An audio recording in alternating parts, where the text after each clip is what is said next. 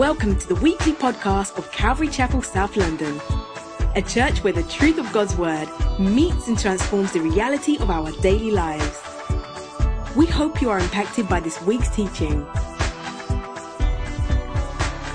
let's pray. Heavenly Father, we thank you for another opportunity, Lord, to, to come together as your family, as your household, and to look at your word, to consider the things which, have writ- which are written within your word.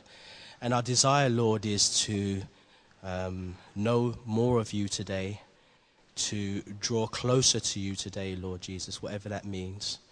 Um, whether we need to be open to be full of more love, more compassion, whether we need to be more disciplined within our lives, uh, whether we need to show ourselves more friendly. Whatever it is we need, Lord, we pray that as we consider these things, by the power of your Holy Spirit, Lord Jesus, you would do your work, that inner work in the inner man, Lord, and you draw us closer to yourself. So we commit this time into your hands in Jesus' name. Amen. Amen. Well, it's good to see you, family. And we, as you probably are aware, we're going through this series in um, 1 Timothy. And the series has been entitled God's Healthy Household. And we come to chapter 3 right now.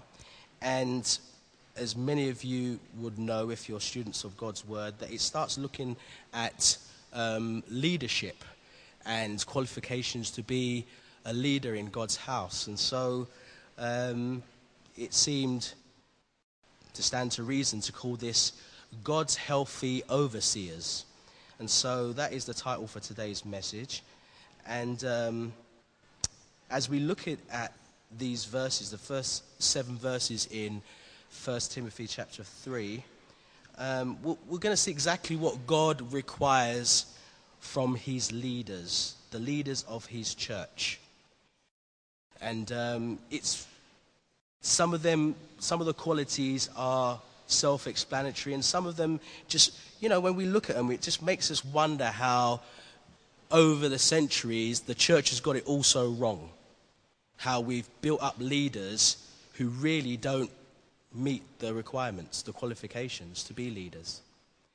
And so, um, as we consider the things today, my prayer is that you're not sitting there today thinking, well, I'm not a leader. And so, does it really apply to me? Because it's God's word and it, it all applies to us. There's qualities here. If we're not leaders, you know, over God's church, we're probably, you're a leader of yourself. You may be a leader in a family.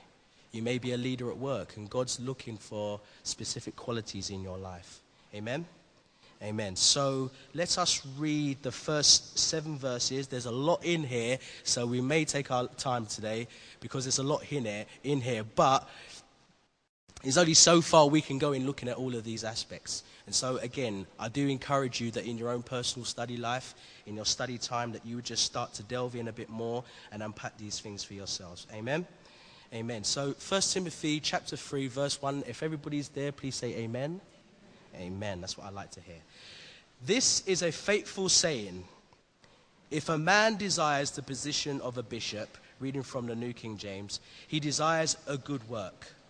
A bishop then must be blameless, the husband of one wife, temperate, sober minded, of good behavior, hospitable, able to teach, not given to wine, not violent, not greedy for money, but gentle not quarrelsome, not covetous, one who rules his own house well, having his children in submission with all reverence. For if a man does not know how to rule his own house, how will he take care of the church of God? Not a novice, lest being puffed up with pride he fall into the snare of condemnation as the devil.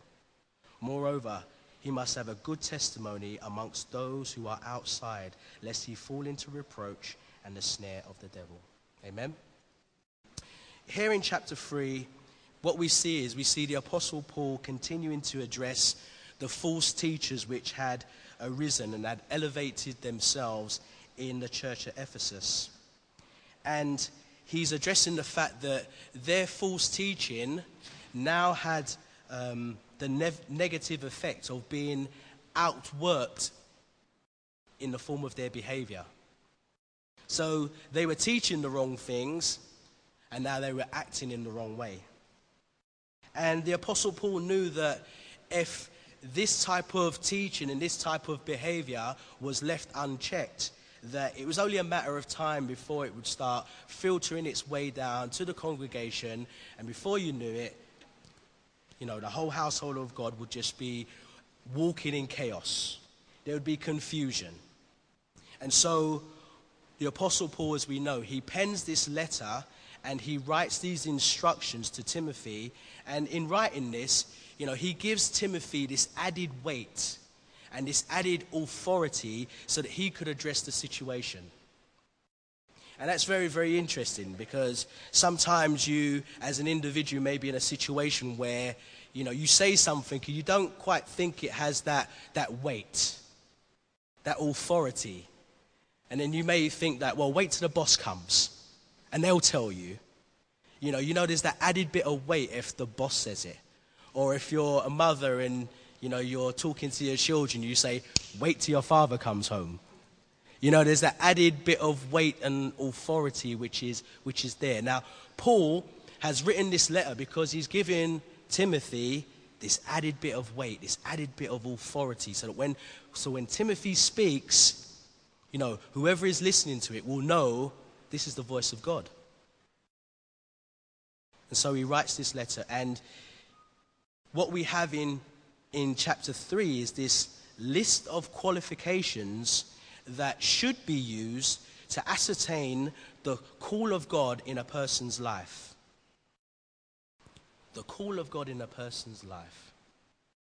And this list is also repeated in Titus chapter 1, verses 9, 6 to 9.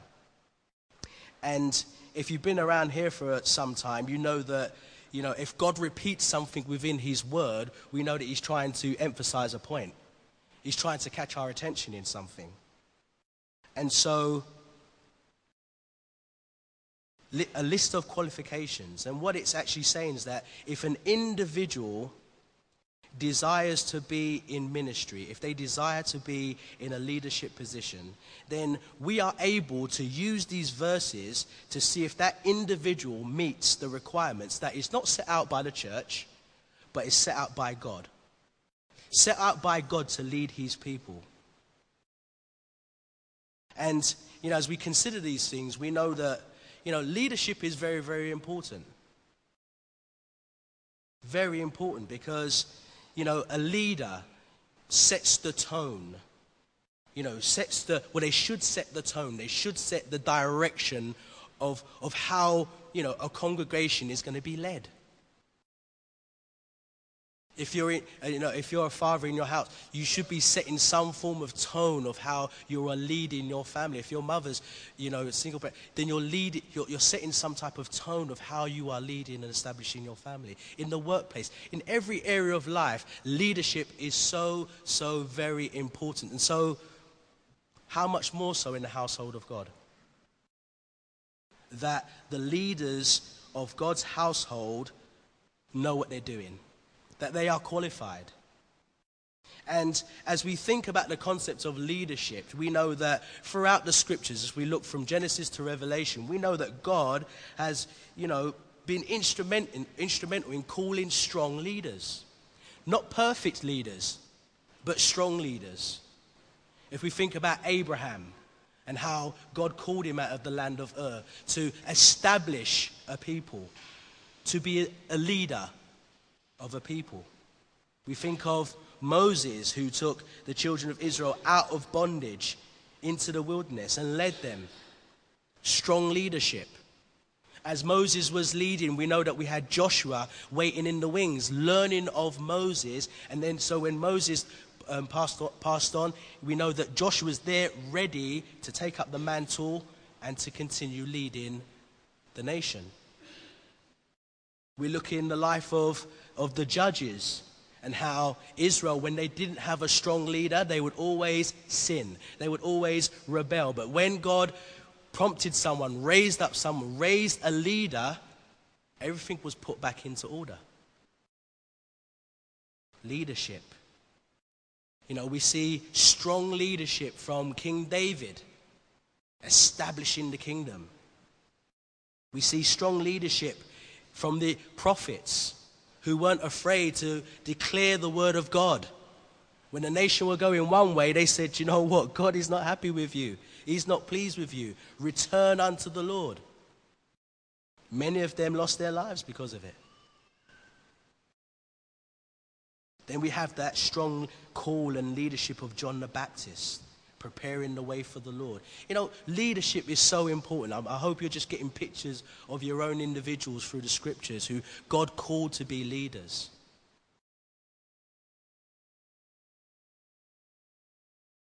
Then we have Jesus in his earthly ministry. You know, he, you know, called the disciples, called them to be apostles, called them to lead his people, to establish New Testament doctrine.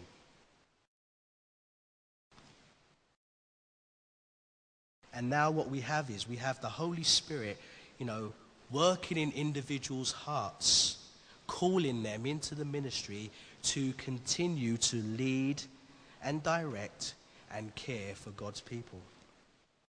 You know, I don't know about you, but what I see there is a lovely picture of the Father, the Son, and the Holy Spirit all working at different points throughout time, you know, drawing people, raising people to achieve their purpose.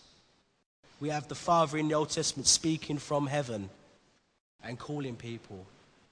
We have Jesus in his earthly ministry again, literally calling his disciples.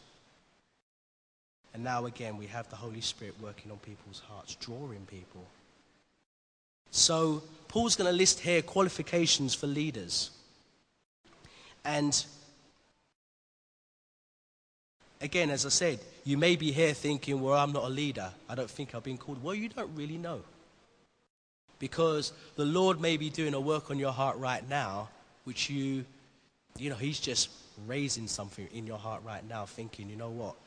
I feel like the Lord has called me to lead people. You could be in that place. But as well as it being qualifications for people to, to lead God's people, on the flip side, it's also the qualifications that you as a congregation, you should be looking out for. You know, is this person who is, who I call one of my leaders, you know, do they actually fit the criteria, the requirements. You know, you should be able to look at these things. And again, as I said at the beginning, you know, throughout the centuries, maybe congregations weren't doing that. And sadly were led astray because people had their own agendas as they were leading churches. And so, everything which Paul lists here points to the right character of a leader and the right behavior of a leader or overseer of God's household. And the whole intention of this is, is so that you may know how you ought to conduct yourself in the house of God, which is the church of the living God, the pillar and ground of truth so that we must know how we ought to conduct ourselves. The leadership must know, how to lead, and the congregation must know how to support that leadership. So, these verses which I read, verses 1 to 7, you know, students of the word, our first observation is that we have three notable features in these verses. Firstly, the list gives character qualifications and not duties. So as we look at the list, it's not saying, well, if you work in children's church, or if you're on sound, or if you're part of hospitality, then, you know, you're qualified. It's not saying that. But moreover than that, what it's saying that if you work in Sunday school, if you work in hospitality or on the sound, you may be displaying these character traits which are there as a leader. And so it flips it a little bit. Secondly, most of the qualifications reflect outward observable behavior. So it is a matter of what do people see you doing? How do they see you acting? You know, many of us have times where we're not feeling that great. We don't necessarily want to talk to people. We don't necessarily want to be around people. And do you know what the scripture says to that? Put on Christ. That's what the scripture says. You, you're no longer your own. You were bought with a price. Now you have to put on Christ. But I don't feel like it, well, it's not a matter of your feelings. You got to put on Christ. And when we put on Christ and we deny ourselves, that's exactly what it is. We're denying ourselves. We're acting as Christ would have us act. You know, people look at those things and think, wow, that person's always on top of their game. They may not necessarily, they don't see the inward conflict you're having and, and turmoil you're having, but outwardly, you're not showing that. You're not just going around with that violin saying, oh me, I'm having such a rough time. My world is so bad. It may be, but put on Christ. How about count it all joy when you, you fall into these temptations or di- diverse trials? How about counting it all joy? Putting on Christ. Why is that person so happy? Oh, their world's falling apart. But they're happy. They're joyous. And so it's outward, observable character traits, behavior. And, you know, it's important because people want to, they don't just want to listen to what you believe, they want to see what you believe. You, you, you talk a good game, you talk a good, go, a, a, a good talk, but can you walk that walk? Can you live like that? That's what people want to see. That's, that's the thing which people, you know, it breaks the yoke. And so, thirdly, none of these items listed are, they're not distinctly Christian. In the sense that they are not virtues such as, you know, you're not seeing love, joy, peace, you know, faith, purity. You're not seeing that in this list. But the list, you know, it, it, again, it asks the question through these virtues, through, through your outworking of your behavior, how do people see love, joy, peace, purity, faith? How's that being displayed? Not because you say, oh, I've got the joy of the Lord, or I have the peace of God. How do, how do people see that? You know, how do you demonstrate that in reality? so that you're not talking the, the, the language of Zion. And it's, you're so high in the heavens that you have, you're of no earthly good, as it, as it says. People want you to be real, and they want to see these things. And so it asks all these questions. And the fact is, Paul writes this, and he's challenging what the false teachers and the false leaders were doing, their behavior, their teaching. They were bad examples. They were bringing the gospel into disrepute because of their lack of moral behavior. They were being a terrible witness in the church and outside of the church. And so, again, Paul outlines a standard where the genuine leaders of God's household would be good examples on both fronts, not just in church when we all get together and we're all friends and we all love to talk the language of Zion again. But when we're out in the world, people in your workplace probably doesn't even know that you're a Christian. How do you behave then? What's your reputation like then? How do you act then? So, it's looking at our behavior on two fronts within and with outside the church. So, in verse 1, we're actually going to get there now. In verse 1, um, the apostle highlights that the position itself is an honorable position. And he introduces this with, with what is considered to be a New Testament formula, which believers of the day, you know, they would have understood. They would have appreciated it as being a weighty statement. It would have been of great importance to them. Maybe we don't necessarily view it like that today. And it's kind of like if we were talking, I said, trust me. You can, you can rely on this. Trust me. Now, you don't necessarily need to trust me because who am I at the end of the day? But you get the point. It's, it's trying to say, you know, this is weighty. This is noteworthy. You can actually trust what I'm going to say now. And so he says, this formula is, he says, this is a faithful saying. You know, and it's a phrase which Paul uses five times in the New Testament. And again, it basically means it's noteworthy in God's eyes. You can put your mortgage on it. That what I'm about to say to you is good. And he says, This is a faithful saying if a man, now I've got to pause there. If a man, the first requirement that the office of leading and overseeing the church of God, you know, the first requirement here is that it is for men. And some translations, I've read from the New, Test, uh, the New King James, but some translations render that whosoever, whosoever desires. But as I was studying this, um, you know, I actually studied that this is actually written and it's gender specific. In the Greek, it is gender specific and it uses the word tis, which is a masculine word. And so, as we look at this, you know, some people try to say whosoever and they try and leave a little door open because, so that it would be for men or for women, but the Greek text sticks in the masculine tense. And so it's, it is literally and specifically talking to men.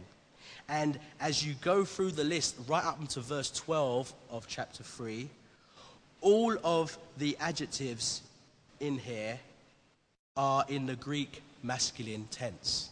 And so for me, I think there's no argument. And I have no argument with God's word, and I have no argument with discussing it either. But, you know, I think what we, we, need, to, what we need to do is get out of our sort of like, and I'll, please forgive me, get out of our women's lib kind of like framework and just get into God's lib framework, if that makes sense. Let God be true. Right. If God's word says it, and in the original Greek text it's written in a masculine tense, then I'm going to stick with God. And I think we should stick with God. And it's interesting that Paul writes this, and he writes this on the back of what Pastor Ephraim looked at last week, was chapter 2, and those verses coming towards it, which was specifically talking about the role of women within the church. And so for me, it's, it's a no brainer.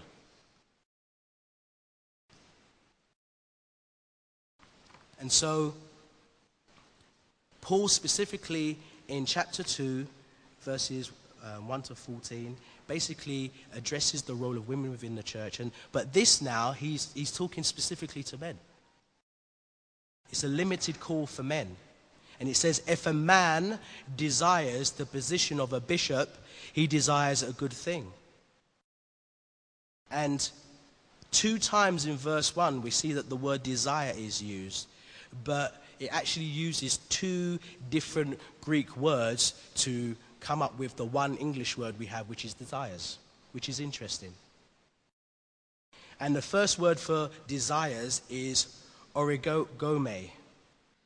And this actually is a passion that is displayed outwardly.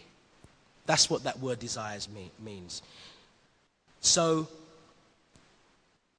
if a man outwardly displays the character of a bishop, he desires epithumio, a good thing. And the word epithumio is a word which denotes that inward work, that inward passion, that inward compulsion which is going on inside. So, really, what you're having here is you're having the two things playing, play, out, outworking itself. You have that inward work, he has that passion on the inside which is being displayed outside. And it's just evident for everybody to see. Now, many of you may have had examples where somebody is not necessarily in a leadership role, but you look at them, you think, I can see that you've just got pastor written all over you. Maybe not now, but you can see how God is just working in your life and cultivating you and bringing you to that place where one day you're going to be a pastor. And it's because God is placing, you know, doing that work inside and it's being outworked.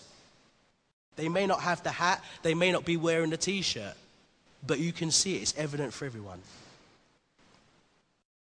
And so, what these things, what these words desires are actually communicating to us is that it's speaking of a, a man who recognizes the passion and calling of God in on the inside that is obviously manifested through his actions and being displayed on the outside.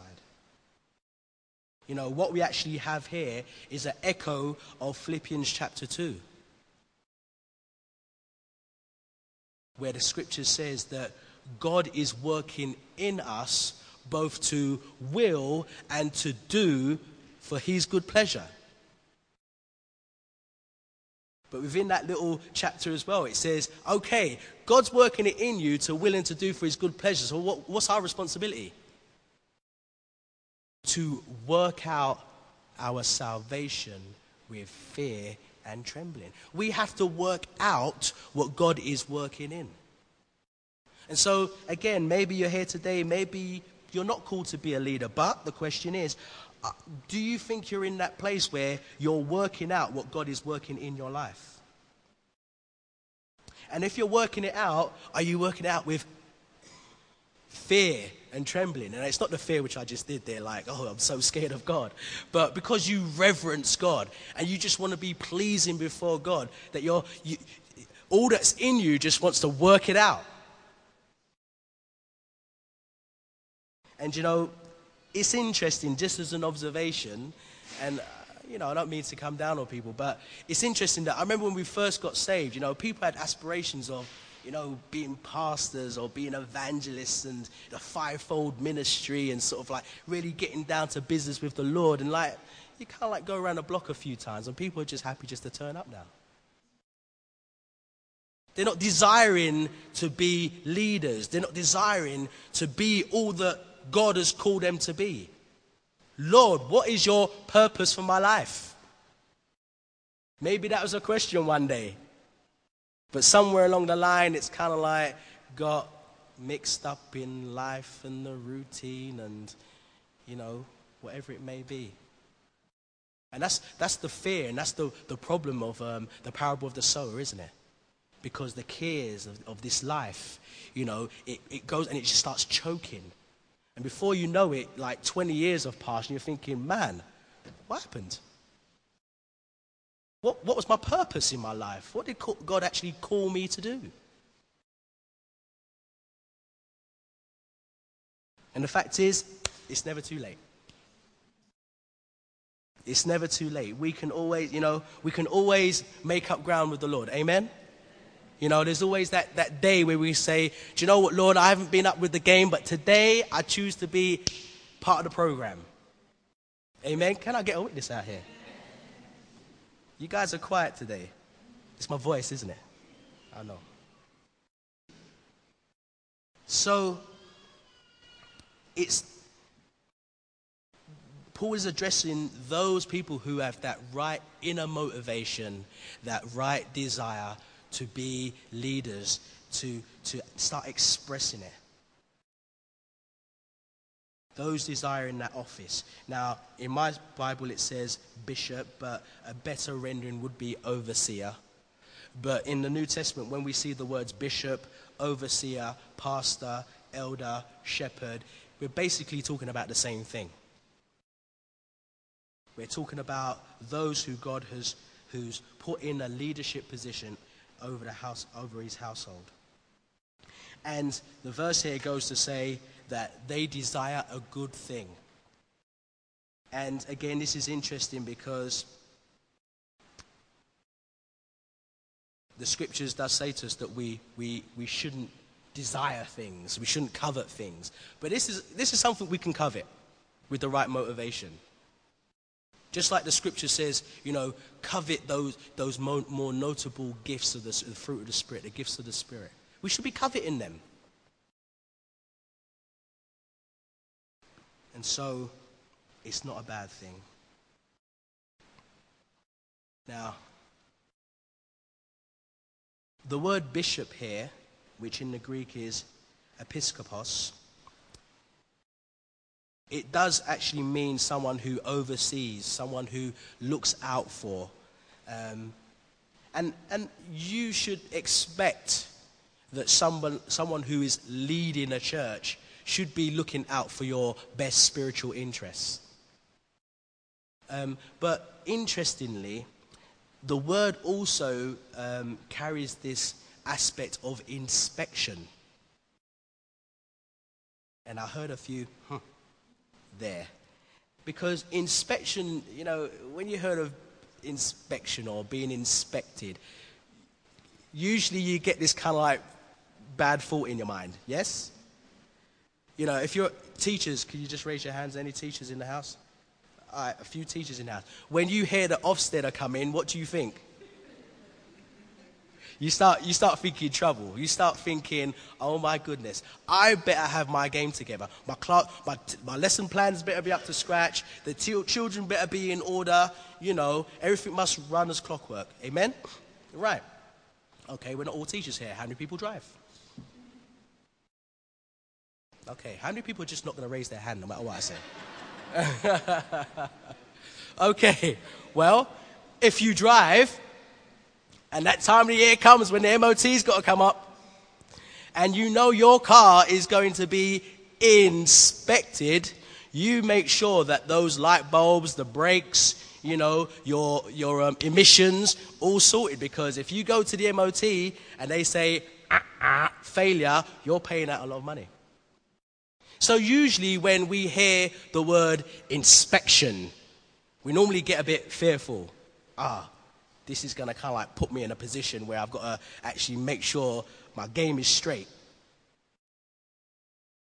And isn't it funny? I mean, look, I'm, I'm this side of the pulpit, okay? Now, do you feel that when Pastor Robert or Pastor Ephraim sort of like comes into town? Do you feel like, oops, I better make sure like my game is straight? Not saying you should. I'm just saying that it's funny how the office carries that aspect to it.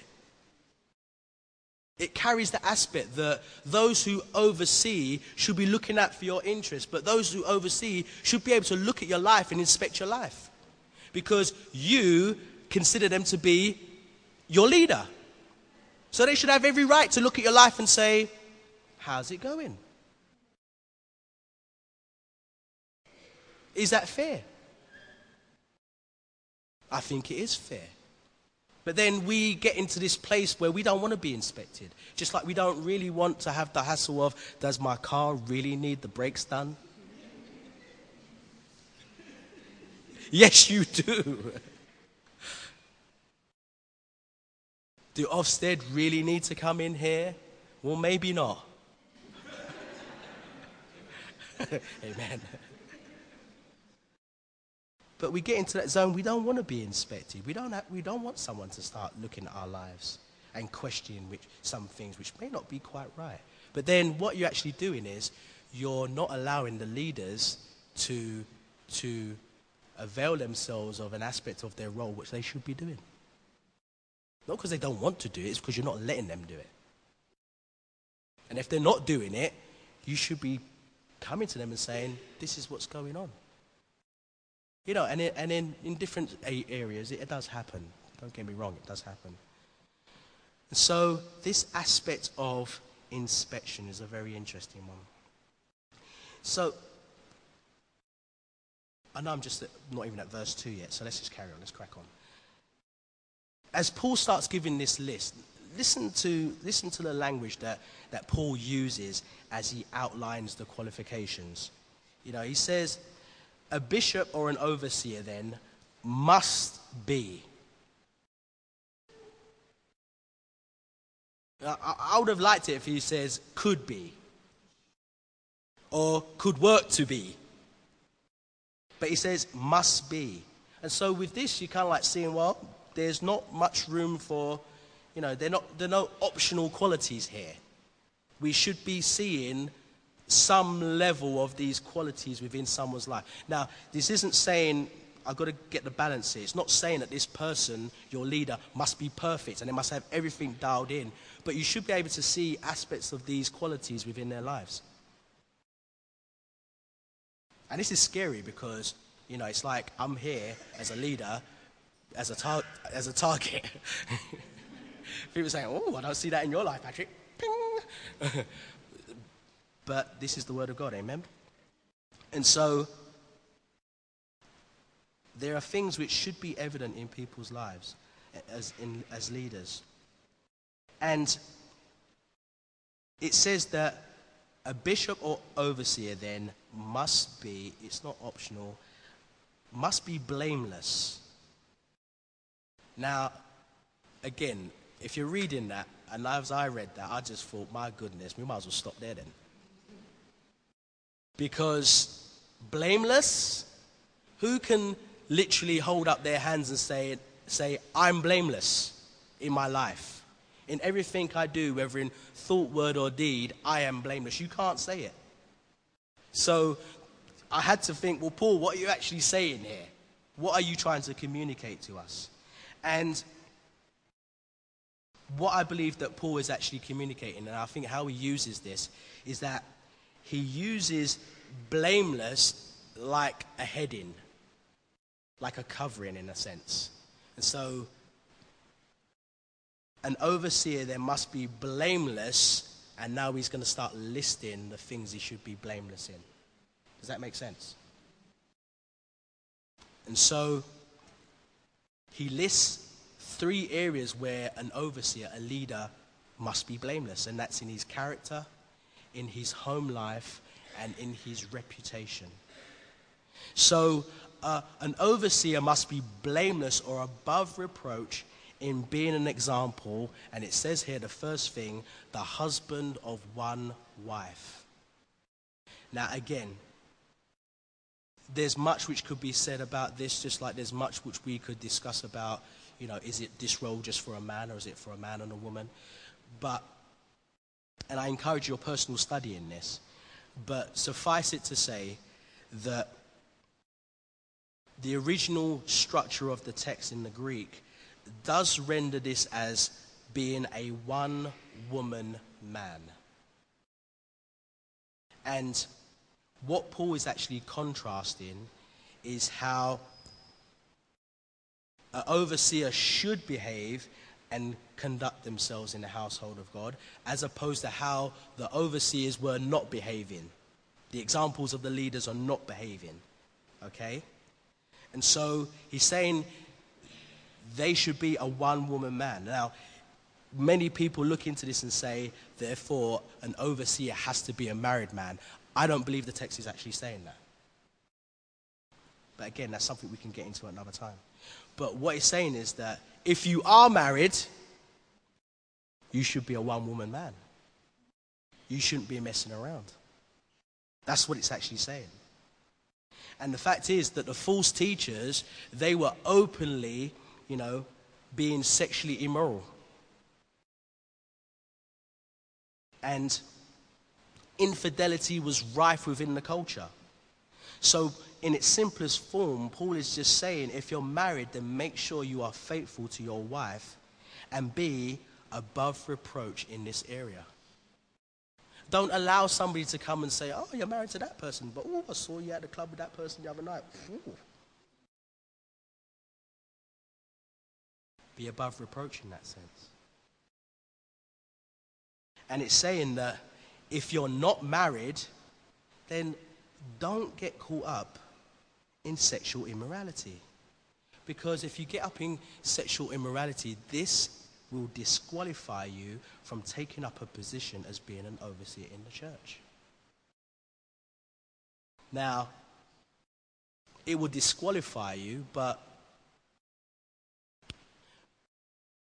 I'll believe not, not totally. And the reason why I say that is because the Apostle Paul was a murderer. I mean, well, he wasn't a murderer, but he consented to, you know, putting people to their death. You'd think, and he says that I am the chief of sinners. And you'd think to yourself, well, you know, you're still a leader of God. God called you. So there has to be a process of repentance. There has to be a process of restoration which can be made in order for a person to, you know, because we all have BCs. We all have our before Christ. Things which we did. Some of them carry more stigma than others. Some of the things we did. But there has to be a process of repentance. It's not the unpardonable sin, in my opinion. And so, basically, it's saying, be a one, if you're married, be a one woman man. If you're not married, don't get caught up in sexual immorality. Next, we have is temperate. Generally, this word is often associated with alcohol, but alcohol is then listed in verse 3, so it must be talking about something different. Um, it must be talking about another qualification. And what I believe is Paul's actually addressing here is an individual who is what they call free from excess or passion or rashness, um, which basically takes the place of Christ in their life. Now, maybe not a good example, but maybe if you can get the picture of the footballer, the football supporter who loves his team, loves his shirt. You know, when Rooney scores a goal, you know, he's there with his shirt and he kisses the badge. The football supporter who loves his team, everything he talks about is football, football, football. And if his team loses over the weekend, the dog better mind out. Because it just affects their whole mood. And so, what it's kind of like saying is like, you've got a passion there. You've got something you love desperately, which isn't a bad thing because God is not saying, don't have any passions, don't have any hobbies, don't have any. He's not saying that. But when, when those things start taking the place of Christ in your life, then it's a problem. Then it's a problem. You know, if you're so emotionally entangled with something that your team loses on a Saturday and that's it for the rest of the week, you got a slight problem. You know, when you're in a conversation, and I'm not saying every, everything you say should be Jesus, Jesus, Jesus, Jesus, but you're quite happy to talk about football and you never slip the Lord in there, never slip the Lord in there. Mm. Maybe that's a little bit of an area of your life where the Lord can just shine his light in and start doing a bit of work. So, the leader of God's household, you know, you want him to be someone who's going to be representing the Lord well. And he, he's not overbalanced in his ways. I mean, you know, I could be guilty of talking about bikes. My wife will tell you. Gamma may tell you. And so we have to know that God wants us to have interests and hobbies, but put them in their right place. Because these things, again, could hinder us from being, you know, in the Word, in fellowship, they have this emotional grip on us, and, and they're things which could hinder us from functioning the role of an overseer. Um, the next thing, the third thing, is sober minded. And in so many ways, some of these things are like stepping stones for the other. And, you know, you're not totally overly passionate about something, you've got it in balance. You're thinking clearly, and that's what sober minded is. You're, you're thinking clearly about things. When all hell breaks out in your life, you're not like, oh, start pulling out your hair. I haven't got much hair, but you, you don't start pulling out your hair. You, you, can, you can look at the situation and make a decision about it. Being sober minded is being able to, to concentrate in any situation, even if there's chaos. It's not being frivolous towards the Word of God and the things of God. That's what it's talking about. And then we have the next thing, which is of good behavior. And this qualification is the outward expression, a bit similar to what I mentioned before, and display of that inward work of self control. You know, because you are not overly balanced in one area or the other because you're thinking clearly. Again, people can see this characteristic in your life. and they're drawn towards it. And it's interesting because this word good behavior is from the Greek word kosmios. And um, it basically speaks of someone who has an orderly system of living. And in my studies, I thought was a very, very interesting thing that kosmios comes from the root word cosmos, which we know God created the world. And when He created the world, He created it in a orderly fashion. He created it with time and space, and everything is in order. We have those 24 hour cycles, periods every day, know, everything goes around, around. We have the seasons and everything. And so it's kind of like speaking of the same thing. An individual, is speaking of a leader who has things in order, they live to an orderly system of life. You see, these are the things, these are the qualities which, you know, you want to be able to actually see a glimpse of in your leaders' lives. The next thing we have is being hospitable. And this is interesting because this is not just speaking about, you know, everyone come around my house today for, for some dinner and some fellowship and let's listen to some gospel music and let's have some good, good conversation. It's not just speaking about that. It's speaking about, you know, what the Lord spoke about in Luke 14. He says, you know, don't just invite your friends because anybody can do that. You know, you invite the people who, who you get along with, you have your, your interest with and everything. But what about the lame and the maimed and the stranger? What about them who can't repay you? You don't have any interest with. You see, Paul is raising the bar because Jesus raised the bar. And so when it's talking about being hospitable, it's talking about, look, Go beyond yourself. Someone who goes beyond themselves to show themselves friendly. And, you know, there's, there's so many scriptures in, in, in the New Testament which says that we should be hospitable. But the one which really, really interests me is in Hebrews chapter 13. And without just paraphrasing, it talks about, you know what? You know, it's be careful as you you know, are hospitable to strangers because unaware you could be entertaining angels. You know, and it gives us that picture of when, is it Abraham, when the three angels came before him and they were going to, I think it was when they were going to destroy Sodom and Gomorrah. And he was speaking with them and he was entertaining them unawares. And so, who knows? You may have done a good deed towards someone and you're entertaining an angel without, without being aware of it.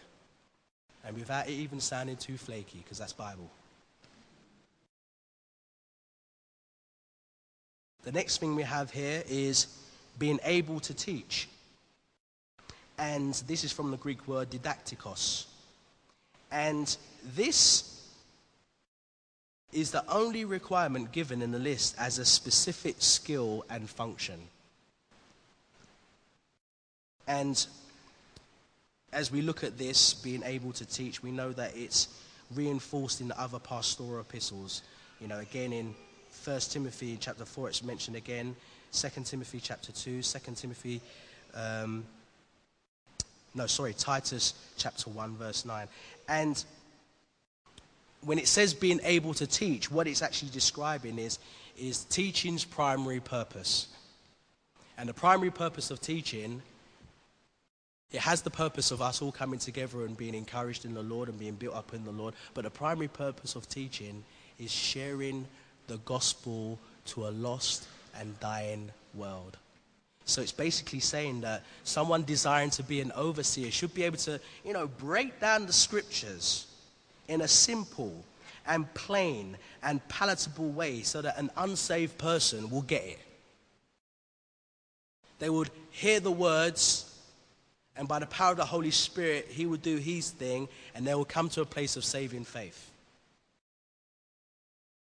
So that's what it's speaking about being able to teach so that the gospel will go forth, but also so that God's people will be built up. And it's, it's so that God's people can be built up so that we all come to the unity of the faith. Ephesians 4. Okay, verse 3. we have the next characteristic. And it says, not given to wine. And it's interesting that Paul links not given to wine with teaching because um, anyone who is under the influence of alcohol, I'm sure would find it a struggle to be able to teach. In the Old Testament, you know, there were specific requirements that the priests could not indulge in alcohol as they pre- um, present themselves before the Lord. And as Paul writes this, we know that these false teachers were regularly displaying drunkenness. And they had received this reputation because they were regularly going out and getting lean. They were not exercising temperance, as we've just discussed. They were not exercising self control. And they were being a bad witness to those inside the church and also to those outside the church. They were hindering the work of God because they were indulging, they were giving themselves over to alcohol. And so it says that the overseer should not be given over. Now, I don't personally have a problem with alcohol. Um, I don't believe that it is saying that they should not touch alcohol whatsoever. I don't believe it's saying that. Um, Paul wouldn't go on to say to Timothy, you know, have a, have a little wine for thy stomach's sake, if that was the case. Um, Jesus wouldn't say things like, I won't partake of the fruit of the vine until I come back in glory. He wouldn't say, things like that wouldn't be said if we're to totally. But the whole point is moderation. That's the whole point. Moderation. The whole point is is alcohol having a place in your life where you can't live without it? If you're in that place. You know, because I believe that a glass of wine or a beer after a hard day's work is fine. But again, moderation. Are you drinking that to get lean? Are you drinking? Are you going out and it's a regular date? That you go out with your pals after work and you have a few bevies and boy, you get a little bit lean and a little bit tips, tipsy, and that's your lifestyle. Because if that is your lifestyle, maybe you're not being such a good witness. You know, maybe someone who, you know, can't really leave it as one or two glasses of wine. Maybe you're, you know, you're being a bad witness to them because they haven't got that liberty. You're all right with one or two glasses, but they're not. They'll take the three, the four, the five. They, they'll go for it. And you know, you know, as I was just considering these things, as I said, I haven't got a problem with alcohol per se. I just think that as believers or an overseer needs to be careful if they partake of alcohol, especially in public, because they don't know who's watching them.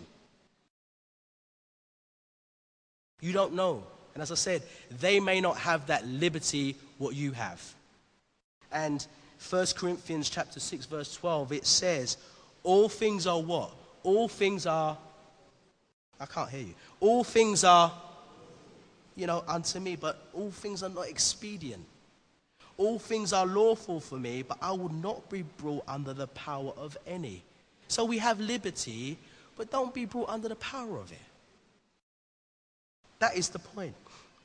Galatians chapter 5, verse 13, you know, I love this verse. For you, brethren, have been called to liberty. Only do not use liberty as an opportunity for the flesh, but through love serve one another. Through love, serve one another. I'm not going to use this as an opportunity for the flesh. I'll serve you in the fact that I won't do it because I know you haven't got that liberty. See, Somebody who lives like that, who thinks like that soberly, soberly, they are showing the ingredients, the characteristics of somebody who, who can be a leader.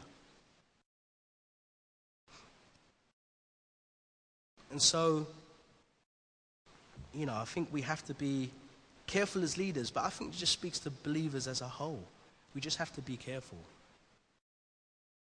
Because we could be hindering someone from coming to the Lord in that sense. And then Paul makes this link between alcohol and violence, because the next thing he says is not violent. And in England, we have a terrible culture of alcohol and violence. I mean, they're even trying to address it, you know, 12th hour because of the Olympic Games, and they don't want to see people sort of like falling out of bars, getting drunk, and having fights and everything. But the link between alcohol and violence, we all know about it. And you know, as you consider these things, you know, it would be absurd to think that the leader of your church was out in the clubs getting lean and then was starting to have a fight. I saw, I saw Pastor P outside the club the other day, you know, and he was punching up some man, you know, and he was getting punched up too. Rolling to church, two black eyes. What happened to you, P? Oh, you know, you should see the other guy. It'd be madness, wouldn't it? How could you expect that of a leader of your church, of any church? And so it just stands to reason that Paul said, these per- people should not be violent. But these false teachers, what were they? They were violent. Getting drunk and being violent. But not only that, you know, they were greedy for money and they weren't gentle. They were quarrelsome. Quarrelsome. You know, quarrelsome. They, all these characteristics which, again, are not good.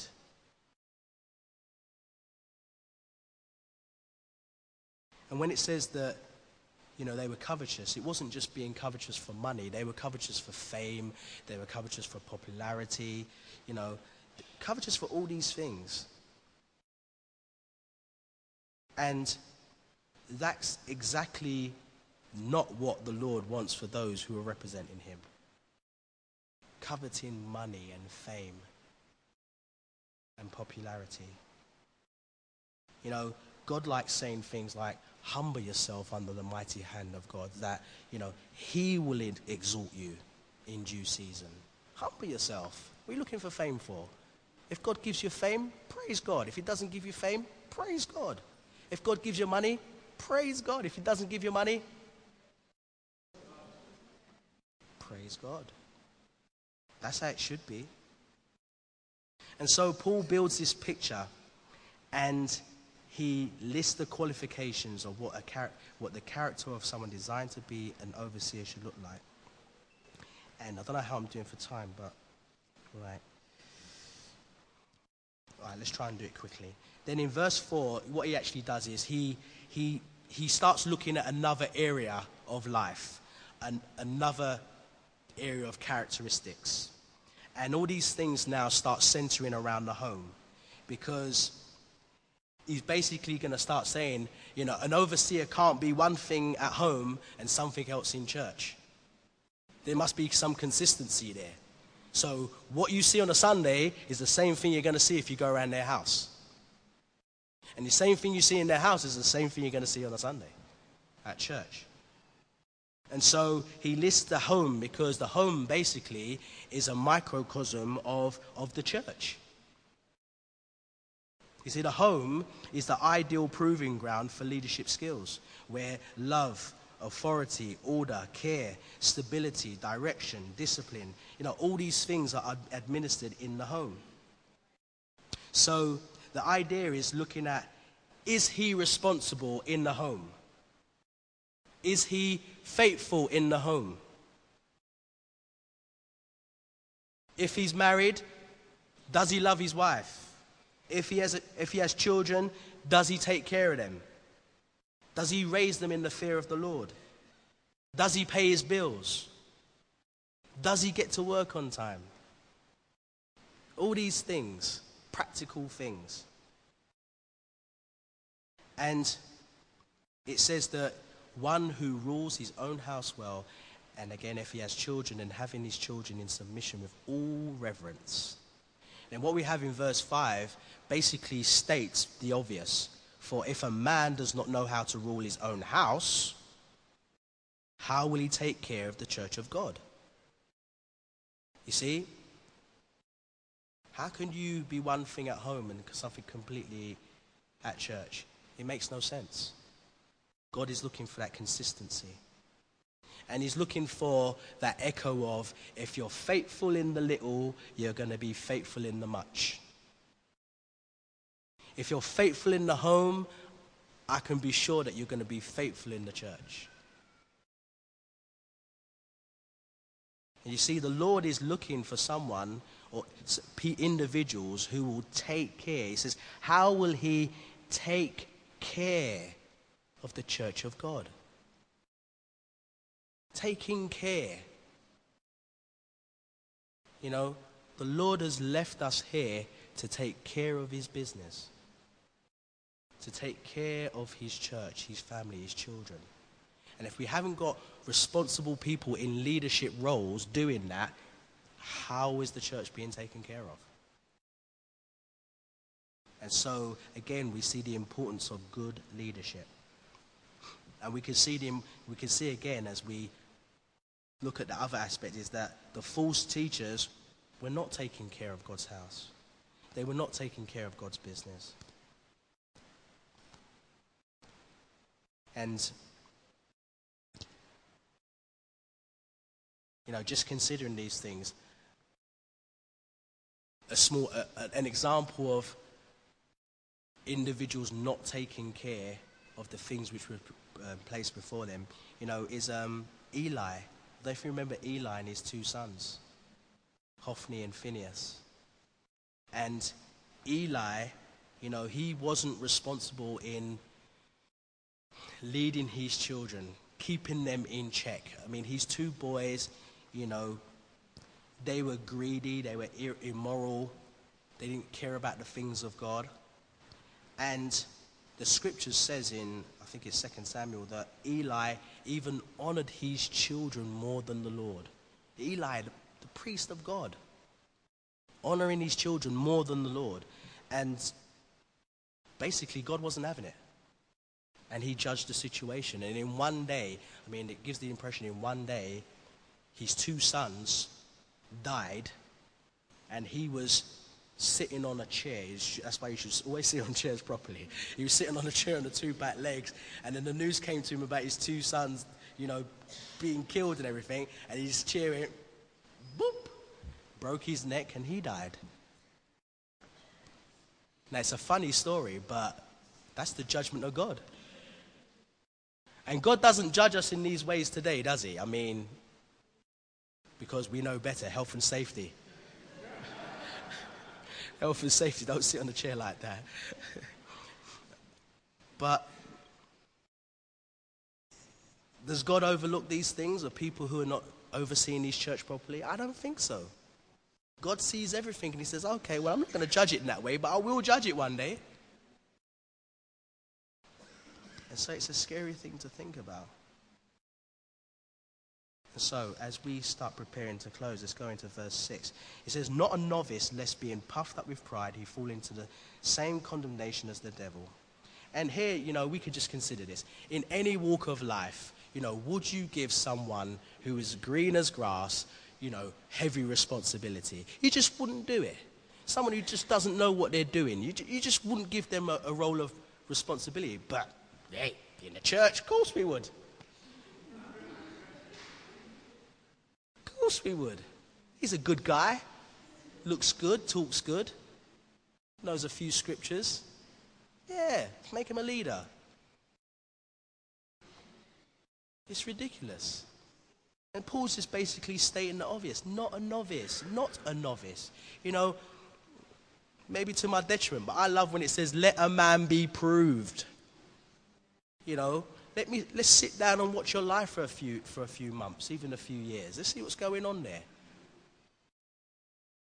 Again, the parable of the sower, you know, somebody re- receives the word joyfully and it's up and it's like, yay, praise the Lord, hallelujah. As soon as that sun comes out, psh, bit of scorching. Totally gone, you never see him again. So we've got to be careful because an individual who, who is allowed to, who, a, a novice who is allowed to have a leadership role, wow, that's serious because what Paul says is he says, lest being puffed up with pride, they can get into a place they're thinking, yeah, I've arrived. I'm a leader. I'm something. And before they know it, pride. Pride just, and we all are guilty of pride on one level or another. Pride. And he fall into the same condemnation as the devil. Well, what condemnation is the devil under? You see? There's, there's, no, there's no way of repentance for, for the devil here, is there? He's been judged. And it's like saying that this person gets to this place where, like the devil, there's no way back for him. And that's scary. And so Paul is just saying, you know, don't put novices in those positions because it's just not good.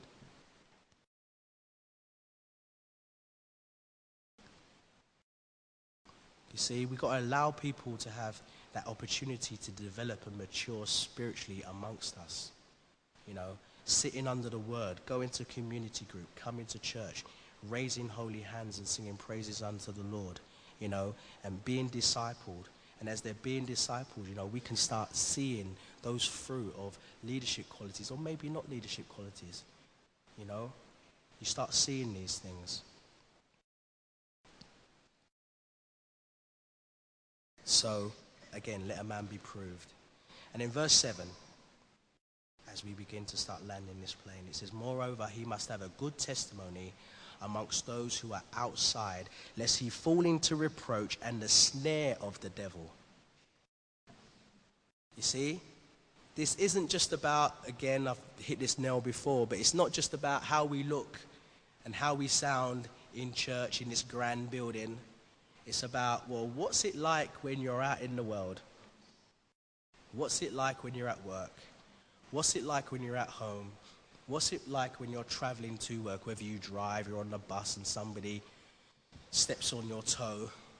Or if you're short like me, they put their armpit in your face and you're like, oh my goodness, what's going on here? now, Lord, am I going to switch on a man? Or am I going to put on Christ? You don't always put on Christ, did it?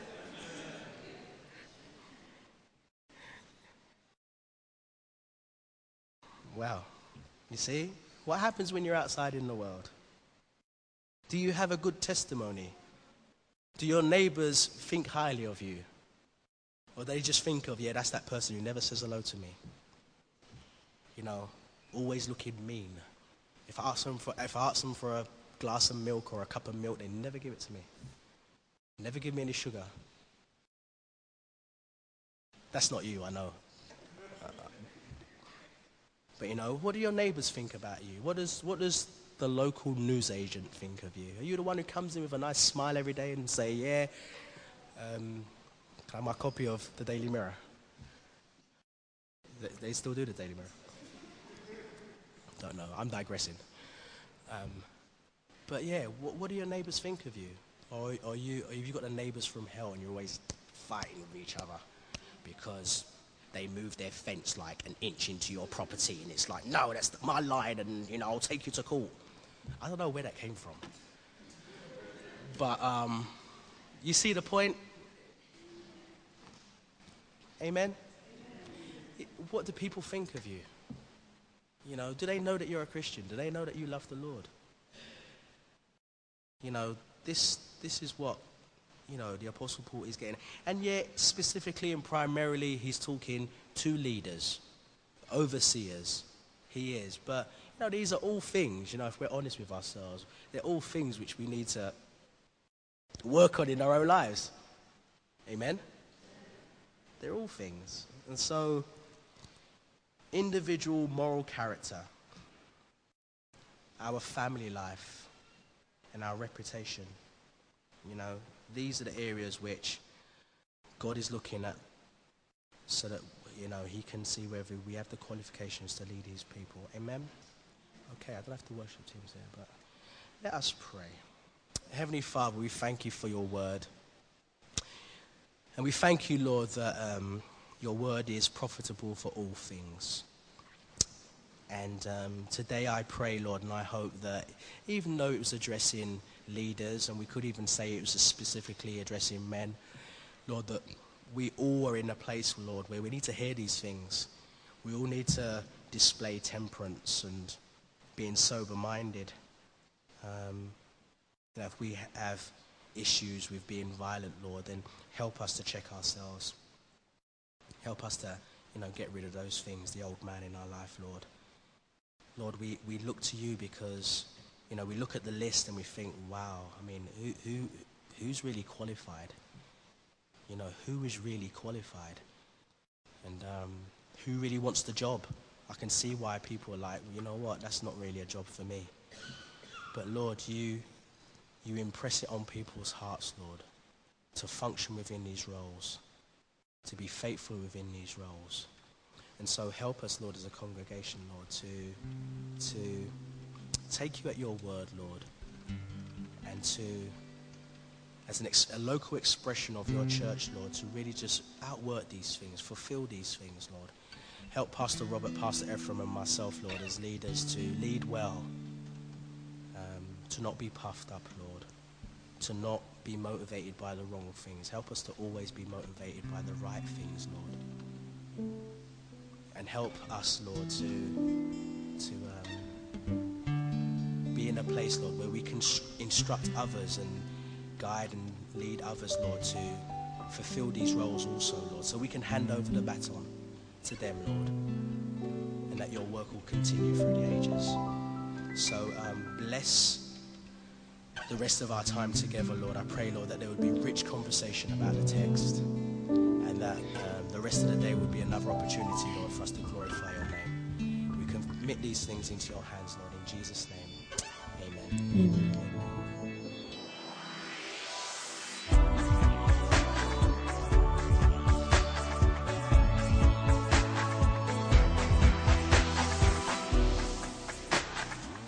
find out more about us, visit our website at calvarychapelsouth.london.org or find us on Facebook and Twitter at CC South London.